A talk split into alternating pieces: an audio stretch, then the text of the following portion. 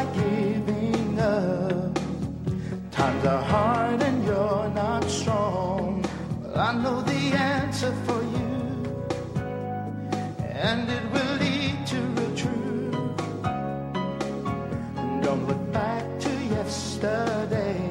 Now there are answers. Tomorrow's on the Welcome to. Live Prayer. It's waiting there for you. Here's your host, Bill Keller. And welcome to Live Prayer. I am Bill Keller. It's good to be with you on this Tuesday evening. Pray you had a good weekend, a good start to your week. I'm glad to be back with you once again. If you're new to the program, you're watching Live Prayer. We come to you live in living color every Monday through Friday, 11 to midnight Eastern Standard Time, and wherever you may be watching me tonight, all throughout this great land of ours, from sea to shining sea and from border to border. Thank you for tuning in. Friends in other far off great lands, welcome to you as well. Once again, I'm Bill Keller, founder of LivePrayer.com, world's largest interactive Christian website. Reach a little over two and a half million folks each and every day via the internet. Please check us out online. Web address coming up on your screen, liveprayer.com, liveprayer.com. So, pray you had a good weekend, a good start to the week as we are actually kind of counting down to Christmas, huh? Let's see. Uh, yes, yesterday was uh, Monday. That was the 11th, right? So uh, two weeks from yesterday's Christmas. So coming on quick, and that's the end of the year, and then we get into the year 2024. Oh boy! Pray up, folks. It's going to be a daily roller coaster. Each day is going to be one long roller coaster as we get into 2024. Trust me when I tell you. But I'm going to be here to walk you through each and every day's events, put it in perspective, and uh, of course, all all of our uh, sights are set on November 5th when we have that next election. Oh, there's so much that's going to happen between now and then. Unbelievable. Four things I should do for me each night in the program. First, pray for me and the program. I appreciate that more than you know. Second, please encourage people you're with over Christmas to sign up for the free Live Prayer Daily Devotional. It's the main ministry tool here at Live Prayer. I've written it every morning since we began over 24 years ago. All they have to do is go to my homepage, upper right hand corner, click on the sign up link. A couple pieces of basic information. They'll start getting it in their email each morning. Third, of course, is tell people about the TV program. Thank you for doing that. And last, of course, is if this ministry has been a blessing to you as we wind down these final days of 2023, please pray about a special year end gift to live prayer. Um, we're here not because we're great marketing people, not because we hold great conferences or take great trips. We're here day by day, week by week, month by month, year by year uh, to minister to the needs of hurting people, to bring people to the faith in Jesus Christ. And that's only possible because friends like you who pray for us and those who make the sacrifice to give. So I appreciate your help. Again, up right hand corner is a donation link. Click on it. Gives you our office address in St. Petersburg, Florida, if that's uh, uh, convenient for you. Or there's also a link to our credit card portal if that's more convenient. All right. So pray about a year end gift to live prayer. Let's pray. Father, thank you for tonight. Thank you for bringing us together once again. I thank you for my dear friends who've joined me tonight. I pray for them, pray for their families, and I pray, God, that every need in their lives will be met uh, this day and through the throughout this wonderful Christmas season. Thank you, Lord, for the day that we've enjoyed today, the blessings throughout. And now, as we commit this hour to you, just Lord, use it for your glory. Open our hearts and minds. Help us to receive from you tonight. And we thank you for all these things in Jesus' name. Amen and amen. All right, so we've got, it's been an interesting day. You know, of course, probably the big event was Zelensky in D.C. Um, that did not work out well for him, thankfully, but we'll get into that. But as I was going through the, uh, I was going through my notes, like, there's just a lot of different things. So just sit back and absorb tonight. This is this is a night to just absorb all kinds of different issues. Um, we might as well start with the whole Ukraine aid. Basically, Zelensky came here to blackmail the United States. And it's the same blackmail routine that Biden's been running, that uh, Kirby's been running, that uh, all the Pentagon people have been running. And the blackmail goes like this. If you don't if, if you don't send Ukraine another 60 billion dollars, then Putin's going to win. He's going to start marching on Europe, and your sons and daughters are going to have to go over to protect Europe, protect our NATO allies, and spill their precious blood in the process. That's basically how the blackmail routine's been going down now for about a, a little over a week. Now, the Republicans, number one, they should just say no. But they've actually given Biden and the Democrats an out. They said, fine, we'll approve your 60 billion for Ukraine, but you have to make these changes in our immigration policy. They won't do it. They won't even they won't even negotiate. Now initially they try to they try to be clever. Well, we're going to spend X number of dollars on the border. That money was not the, that money was only to help them get more people into the country, facilitate more illegals coming to the country. But the Republicans, thankfully, actually don't even care about more money for the border. They want policy changes. The problem with the border isn't money, it's policy. And the Democrats, by they are not willing to budge on basically just opening that border wide open. I mean, I don't know why they're listen. I understand why they're building the case against Biden uh, over his family's corruption and criminal activities. I get that. But I got to be honest with you. His absolutely ignoring our nation's immigration law, that, that's enough to that's enough to impeach him and Mayorkas right there. They both took an oath of oath of office to up, uphold the laws, right? They're not upholding any laws. They've actually ignored the laws. So Zelensky was in, met with uh, Speaker uh, MAGA Mike, as they now call him. Mike Johnson, they call him MAGA Mike.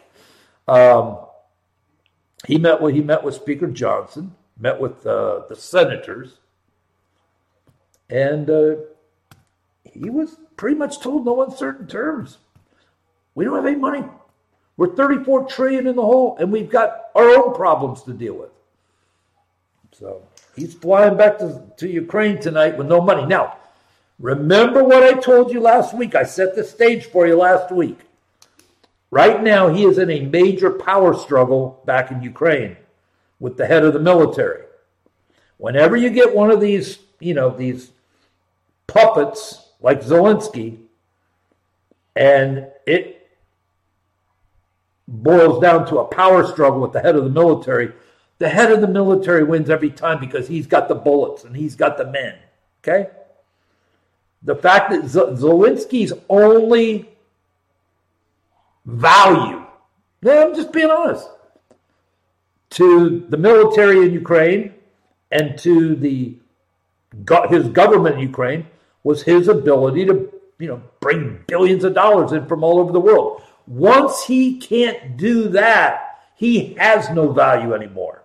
And the fact he's going back to Kiev empty handed, like I said, I'm not going to be shocked if if he packs up and leaves. Because he cannot he cannot re- there is no way for him to retain power if it's a standoff between him and the head of the military. That's not how it works. Now if he stands and tries to take this guy on, he's going to end up with a bullet in his head.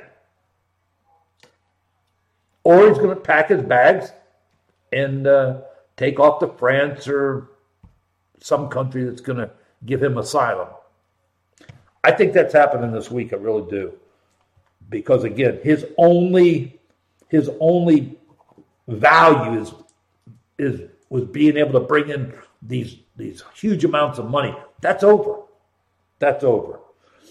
And I got to be honest with you, the military industrial complex, they're all upset because it looks like this gravy train's coming to an end. You got the CIA grifters and the State Department grifters losing their mind because don't forget, as far as the State Department goes, they still want to see Putin overturned. But that's not going to happen. That is not going to be happening. By the way, you remember Alexander Vindman, that liar during the first Trump impeachment who lied about the phone call, lied about it to his buddy Eric Ciaramella. He was the he was the uh, whistleblower that nobody's allowed to even say his name. If you if you posted on social media and you used his name, you lost your account. But the whole thing started was put in motion because of Vindman. Now, he and his brother, they're both from Ukraine. His brother, I think, if I remember correctly, he's running for a congressional seat out of Virginia. But we find out that Alexander Vindman has a arms com- company, and he's been putting together contracts with our military to supply stuff to, to, to Ukraine. All these people, man, they have no shame, they have no honor. And that's why all these people are so upset at, at Trump and the Republicans because the spigot's shut down. The spigot is shut down. So, and by the way, they had a uh, joint press conference. He met with Biden. They had some kind of a press conference where they each had a couple questions from the press. Of course, like always, Biden's uh, Biden had cards with the picture of the reporter, the question, and the answer. I mean, he doesn't even hide anymore. I mean, he's just like reading it. It's, it's, it's embarrassing. And he can't even read anymore. I mean, the, the, the, little press conference they had afterwards was just it was insane. Just insane. So that's where all that's at. We will see. Uh, again, they're leaving, Congress is leaving on for Christmas break, three weeks of Christmas break coming up uh, Thursday. Now, if everything goes according to plan, we'll see if that happens. But if everything goes according to plan, uh, you are we're going to have a vote tomorrow on in the full House to authorize the impeachment uh, investigation. It's not the impeachment; it's just the full House authorizing the impeachment investigation. This is so they can go to court and get documents from the White House and get testimony from people, all of which are being blocked right now. So having the full House approve an impeachment inquiry gives them that extra leverage they need in court to get documents and testimony. So unless now they've only they can only lose three votes. They can only lose three votes. There's a clown out of uh, Colorado, Bacon. He wants a he wants a job at CNN. He's he's he's not going to vote for it. So everybody needs to show up tomorrow. And if they lose Bacon, that's fine. They still are going to be good by two votes. But that's happening tomorrow. Also, tomorrow is the deposition Hunter Biden. Now, his lawyer, Abbe Lowell, you know, made a, a tried to be real clever. He said, well, Hunter's only going to testify in public. Now, the way these things work is they depose them behind closed doors. And it's not the Congress people asking questions, it's the congressional uh, attorneys. And these things can go for eight, nine, depending on who the person is, 10, 15 hours. And they're being grilled. What Hunter wants is when they go out, is when they go into one of these hearings and each side gets five minutes, and then the other side gets five minutes, and it's the con- Congress people asking questions, not attorneys. That's what they want. I mean, th- th- these people think they're too slick by half.